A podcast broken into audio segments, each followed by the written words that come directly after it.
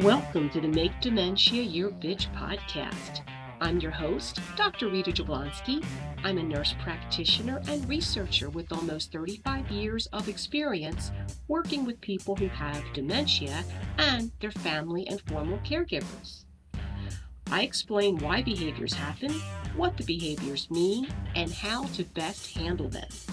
The information in this podcast is for educational purposes and is no substitute for medical advice or care. Hi, everybody, and welcome to today's Facebook Live. I'm Rita Jablonski, and I am going to be talking about whether or not my family member with dementia should be driving. I am recording this and I will use it for my podcast. So, this will be episode 22 for my podcast.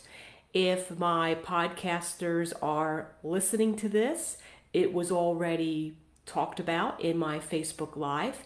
And in the future, you can hang out with me on Facebook and answer or answer. You can answer anything you want. You can ask me questions and I can answer in real time, which is kind of cool. And usually I don't repurpose my Facebook content because somehow I usually screw up the audio or do something bizarre, but I'm getting a lot better at this, which is so freaking cool. All right. I want to talk a little bit about a situation that my son recently encountered. My son is a Florida State Trooper, and he spends his entire 12 hour shift on the roads, highways, and interstates that lay inside Manatee County. And after hearing things from his perspective, it's sensitized me to some of the issues that can unfortunately come up with driving and dementia. Because I often hear people say to me, Oh, yeah, I know my, my husband is a little confused, but it's okay for him to drive, even though he's a little confused, or he has a, a touch of dementia, or, or he has some Alzheimer's. He doesn't go far, he only goes to local places like the fast food joint down the street, or the local grocery store or to church. And that may be true, but all you need is a detour, is a problem, and now you're going to be dealing with some some difficult shit here. So maybe it's okay for your loved one to drive, maybe not.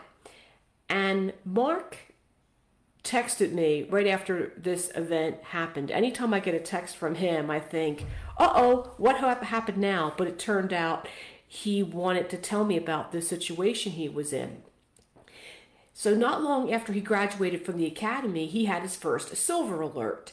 Silver alerts indicate that a vulnerable older adult may be in, in some sort of danger.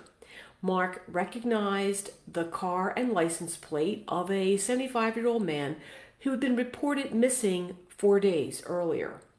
The man lived in Orlando and or the Orlando area rather and was driving to the Tampa area which is roughly about a 130 mile 2 hour drive perhaps even less.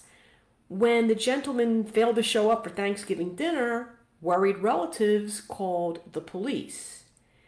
And Mark found the gentleman not in Tampa but Mark is in the Sarasota area which is about 2 hours south of Tampa like not even close so Mark pulls the man over, and Mark walks over to the driver's side, and the gentleman jumps out of his car and begins screaming at my son. You know, why are you pulling me over? I didn't do anything wrong. I'm driving the speed limit. And Mark immediately said very calmly, Sir, your family is worried about you. They've been looking for you. And Mark just repeated those same two sentences over and over. And all of this is getting picked up on Mark's dash cam. So that stopped the man from yelling, it calmed him down.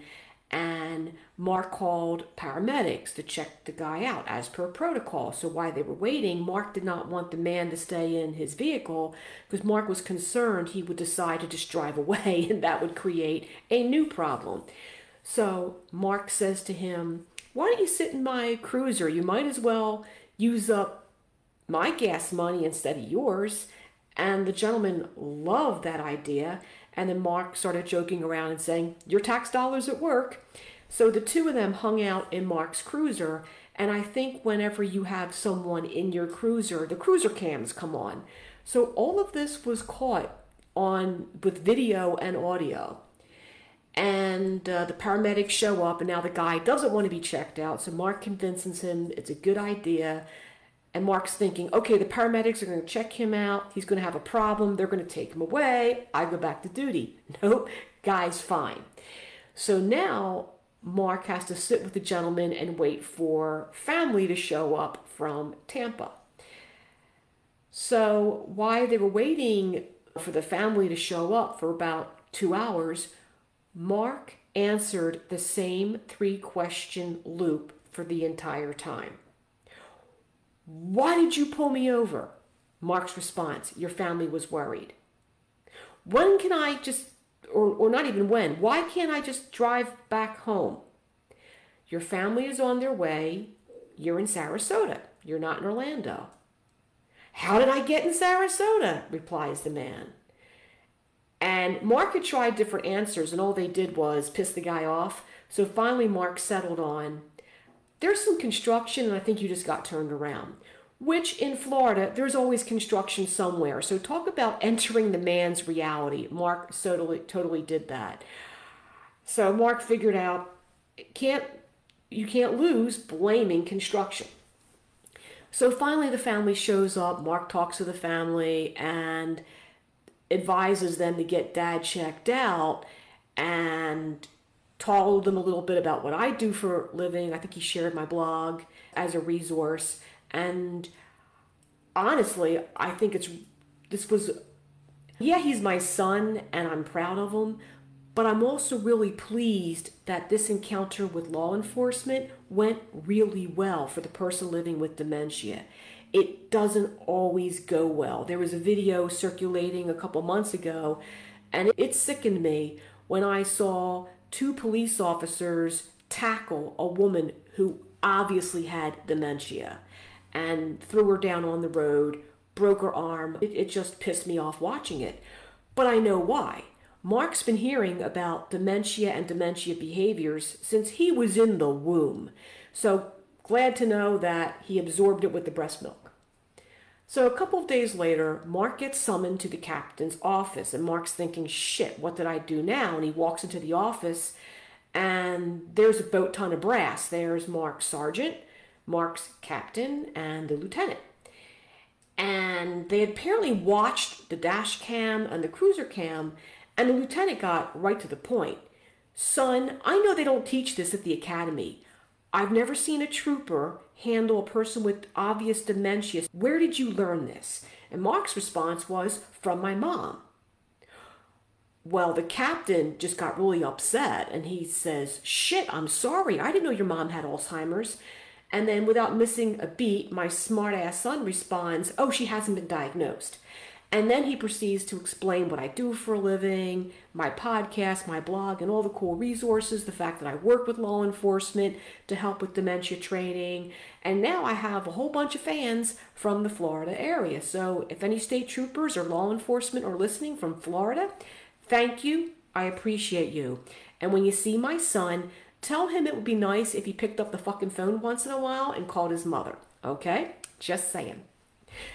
And you know what'll happen? Someone will say this to Mark at 3 o'clock in the morning, and he'll call me at 3 a.m., which I totally deserve. So, getting back to this situation, this was a volatile situation that, thank goodness, was handled well. And driving is a tricky and sensitive topic. One person with mild cognitive impairment may be fine driving locally during the day in good weather and avoiding interstates. Another person with mild cognitive impairment may be dangerously impulsive and easily angered and have no business behind the wheel. To be fair, anyone who is impulsive and easily angered should not be driving, regardless of cognitive abilities. But that's not the topic. And uh, also, I'm going to pause. I see I have some viewers here, and please, you can go into the comments, say hi, let me know you're here, hashtag watching live, put in your questions, and I'll be happy to periodically look at the comments and answer them, which is kind of the cool thing when you get to be live here for the Facebook Lives. Now, driving involves several type of brain activities, and these activities have to work together seamlessly. But a problem in one can foobar the entire process. So I want to talk a little bit about what's called procedural memory. Driving relies on a lot of procedural memory. And what is procedural memory? It is that autopilot part of yourself that does things automatically. It is really memorization of all the steps to do a task. We create procedural memory by doing a specific task daily or multiple times a day over decades. Whatever you learn as a kid and you keep doing repeatedly, that becomes a super strong procedural memory. A great example is learning how to tie shoelaces. I remember teach, teaching each of my three kids how to tie their shoes. It took hours. You know, the bunny ears, this goes there, that goes someplace else each child would face the task of tying their shoelaces with deadly seriousness, total concentration, and frustration. Over time, though, it became easier and easier. By the time they entered first grade, tying shoelaces had become a procedural memory, which meant they used very little brain power to complete the task. And that's what I mean by autopilot. When something is automated in your brain, you are not using hardly any brain juice to do it. It's not unlike for friends of mine who are involved in marketing and they have all these slick software programs. So if you go on their website and you click something or you buy something, there's all these automated messages. Like Amazon, I already got an automated message that I had something in my cart from two days ago. Well, your brain does a lot of that with your day to day activities. And when you have your brain on autopilot, this frees up your brain's energy to focus on other activities like planning. What should I pull out for dinner tonight? Which, again, if you can automate as much stuff as possible, like plan a menu, get things out the night before, you are engaging in problem solving and you really are using very little of your brain capacity. When you think about how important procedural memory is, I mean, if if we had to get up every morning and literally concentrate on brushing our teeth like we were solving an algebra problem, wiping our butts after pooping, dressing ourselves, making coffee, feeding the various animals, tossing laundry in the washer, emptying the dishwasher, we would be ready for a nap about 20 minutes after getting up in the morning and we'd have no acetylcholine left. Instead, thanks to procedural memory, I can do all of those activities simultaneously. So you can see that all of us rely on procedural memory when we drive and when we drive familiar routes. Have you ever had the experience at arriving at your destination and the whole time you were thinking about a work situation or a family situation, and all of a sudden you're pulling into the parking garage and you realize you have no recall or idea how you got there? That's because your mind was preoccupied with something else while you were driving. Or my personal favorite, there are times I've pulled out of my house and I will go a certain route and I either go north on 65 to go to work or I go south on 65 to go to the barn. And if I'm not totally in the moment, if I'm thinking about something and preoccupied, I have gone on autopilot and been halfway to work before I realized I took the wrong way on the interstate. So that is basically you can blame your procedural memory. But driving is more than procedural memory. When you are driving and something sudden or unusual occurs, other brain parts jump in. A crash up ahead? Okay, I'll take this exit and reroute my drive. I may have to retrieve old memories from my previous experiences of taking this route, or I may rapidly turn on my navigational assistant while I'm driving.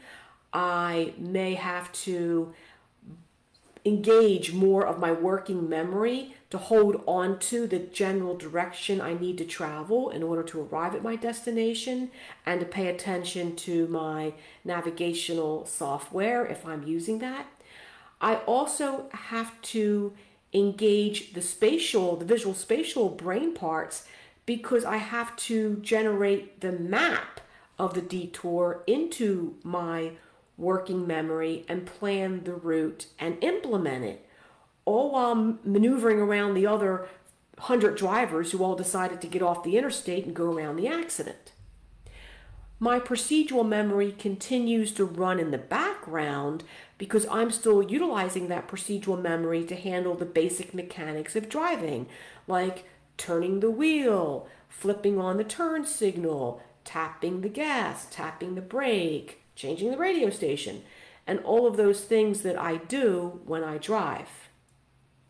If there are brain problems in any of these important areas, working memory, concentration, attention, retrieval, or the visual spatial pieces, I lose my ability to successfully arrive at my destination in spite of a detour or if something unusual happens. I may keep going around in circles because I get into a feedback loop. I may forget my destination and have no idea where I am going, which causes anxiety. And if there's anxiety, that slows down retrieval. It makes attention more difficult and concentration more difficult.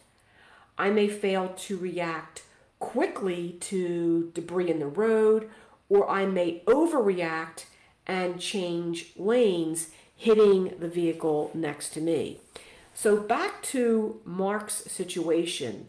The best they could figure out is the man was going fine on the interstate, and there was a section of the interstate that had been rerouted a bit for improvement and the signage might have been confusing or different from what he had been used to. And it looked like he had pulled off the exit ramp and then literally kept driving the same. He would head north for a little bit, then go east, then drop south, head west, and then go north. Like he was literally driving this rectangle between Sarasota and uh, maybe halfway to Tampa. So it's quite possible something that affected the man's concentration or working memory or something caused the problem. Now that I've explained how driving involves a dance between procedural memory and other parts of the brain, we're going to take a quick commercial break. And when we come back, I'm going to talk about some of the things you need to consider about your loved one to determine their suitability to drive. So don't go away, I'll be right back.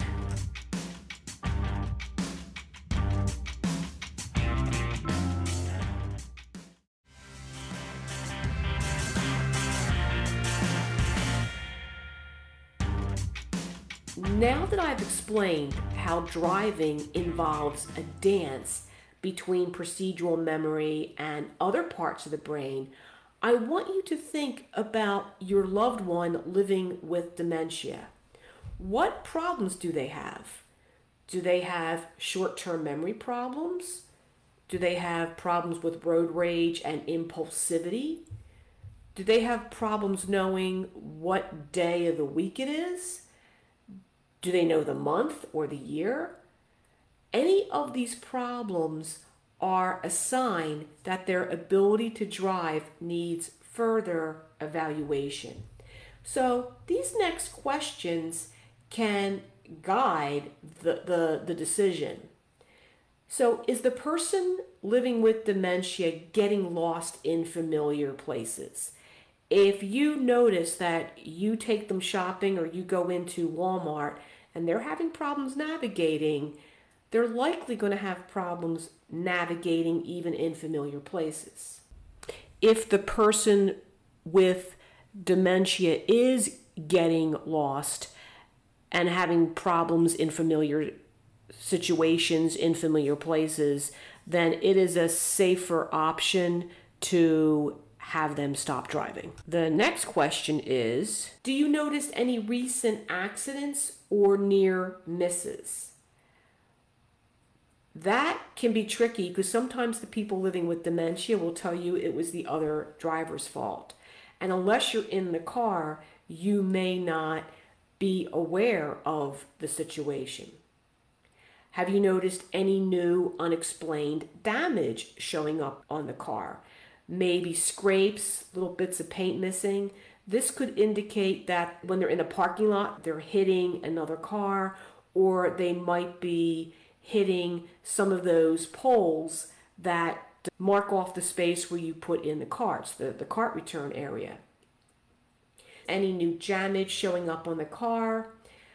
That requires more investigation for patterns of recent accidents or near misses, as well as consistent new damage on the car. When thinking about recent accidents or near misses, was the person living with dementia at fault? Did the time of day or weather play a factor? Sometimes people in the mild uh, cognitive impairment stages or the mild dementia stage have to restrict their driving to only daytime and avoid driving during busy times on interstates at night and, and at bad weather. The next area of concern would be if you notice any impulsive or road rage type behaviors or any new patterns of traffic violations.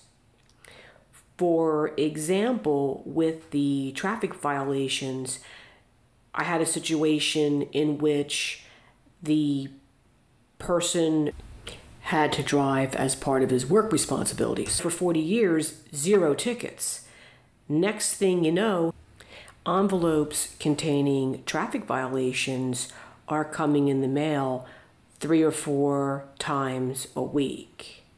He's blowing red lights, he's getting those automatic tickets in the mail, and this was very, very much unlike his driving style. And this sudden flood of new tickets is what prompted his wife to take him to a neurologist and, and get an evaluation. And unfortunately, yes, there there were cognitive changes going on. Another really important question to ask is about impulsivity and road rage. When I talk about impulsive or road rage behaviors, I'm talking about frequent issues. I've had experiences with persons who had frontal lobe problems who would become overly aggressive and literally try to run another driver off of the road for seemingly minor infractions. For example, the other driver wasn't driving fast enough. So the person with the impulsivity and road rage issues would feel the need to tailgate them or drive up alongside of them, roll down the window, and start to yell or produce hand gestures. There was another situation where the driver with the road rage issues and the cognitive issues as well became really upset with the person in front of him who changed lanes without signaling and he literally tried to run them off the road. And he explained to his wife, well, they had to be taught a lesson. Now, my caveat here is I recognize that yes to road rage would apply to many people having their license revoked. I have no argument about that. But the question here is the sudden appearance of impulsivity and extreme road rage situations. And answers, affirmative answers to those type of situations indicate a need for additional evaluation as well as possibly stopping the person living with dementia from driving. So, speaking about safety, that leads me to my two final questions, which are important to ask. Would you feel comfortable riding as a passenger if the person with dementia were driving? If I receive an immediate no, that, that tells me we're done here. Sometimes I'll have family members say, Well, yeah, I, would be okay in the car because they're thinking if something goes wrong, I can grab the wheel. So the next follow up question I ask on that is Would you feel comfortable having your child or grandchild as a passenger if the person with dementia were driving? And if I get a hard no on that, it's game over. What if there seems to be no problems with driving in spite of observable memory problems. That is a little trickier. The safest approach is to limit driving to local well known places that the person has driven to for years, such as the supermarket, barbershop, hair salon, church. And it may be a good idea for someone to regularly ride as a passenger to make sure that things are going okay. And I often hear of family members doing that they'll start to find uh, excuses or they'll say things like, Oh, I'd like to go with you, but I don't feel like driving. And this way they can keep an eye on the driving skills of the person living with dementia. You know, I, I completely get it. I completely understand how important personal freedom is to all of us, especially persons with dementia. But if a person with dementia is unaware of his or her own driving problems and limitations, that's where you are going to have to step in to limit their driving, to literally take away the keys. In some cases, you may have to remove the car because hiding or removing the keys may not be enough. I recently encountered a situation where an adult daughter let her mom hold the key fob, but they didn't take the battery out. When the daughter started unloading the groceries, mom slipped into the driver's side because she had the fob, turned on the car, and drove away. After that, they did remove the battery from the key fob, and to be honest, and, and it was so understandable, at the time, the daughter had been so worn down by her mother's arguments and her mother's refusal to can, hand over the key fob, she just let her mom keep it, thinking, I'll, I'll get around to it. And I recommended, and this is what we, they finally did, I recommended saying to mom, hey, the battery needs to be changed, taking the key fob and pulling out the battery and then not putting one in. Now, the daughter also said, you know, my mom's pretty sharp and observant. She may see me remove a battery and wonder why I'm not putting another one in. And I said, okay, here's a possible workaround, but you have to be okay with possibly breaking the key fob. What you could do is you could buy the wrong size zinc battery and take the correct one out, put the incorrect in. It's not going to work. Or if you do have some dead batteries that you pulled out of another device, put a dead battery back in there. Anyway, so far so good. They did pull out the battery. They didn't have to put in a new one, and there hasn't been an issue. So, the take home message here is if you have questions or concerns about whether or not a person with dementia should be driving, it's a good idea to talk to your primary care provider uh, a clinician who is experienced with dementia care, or even local law enforcement about what your options are. Some of your larger medical centers, especially those who have rehabilitative facilities and a lot of your VAs, do have occupational therapists who can evaluate whether or not someone should be driving. They have protocols in place for these evaluations. And a driving evaluation is a good place to start. So at this point, thank you for listening in. And again, if you're listening to this as my podcast, thank you very much. Next week, I thought I would be doing this at 3 o'clock Central Time, but I found out that I have an activity going on. Tis the season, you know. 10 pounds of shit in a 5 pound bag. Thank you and have a great week. I hope you found this podcast helpful. Please rate and review on your favorite podcast platform so other dementia caregivers can find this podcast.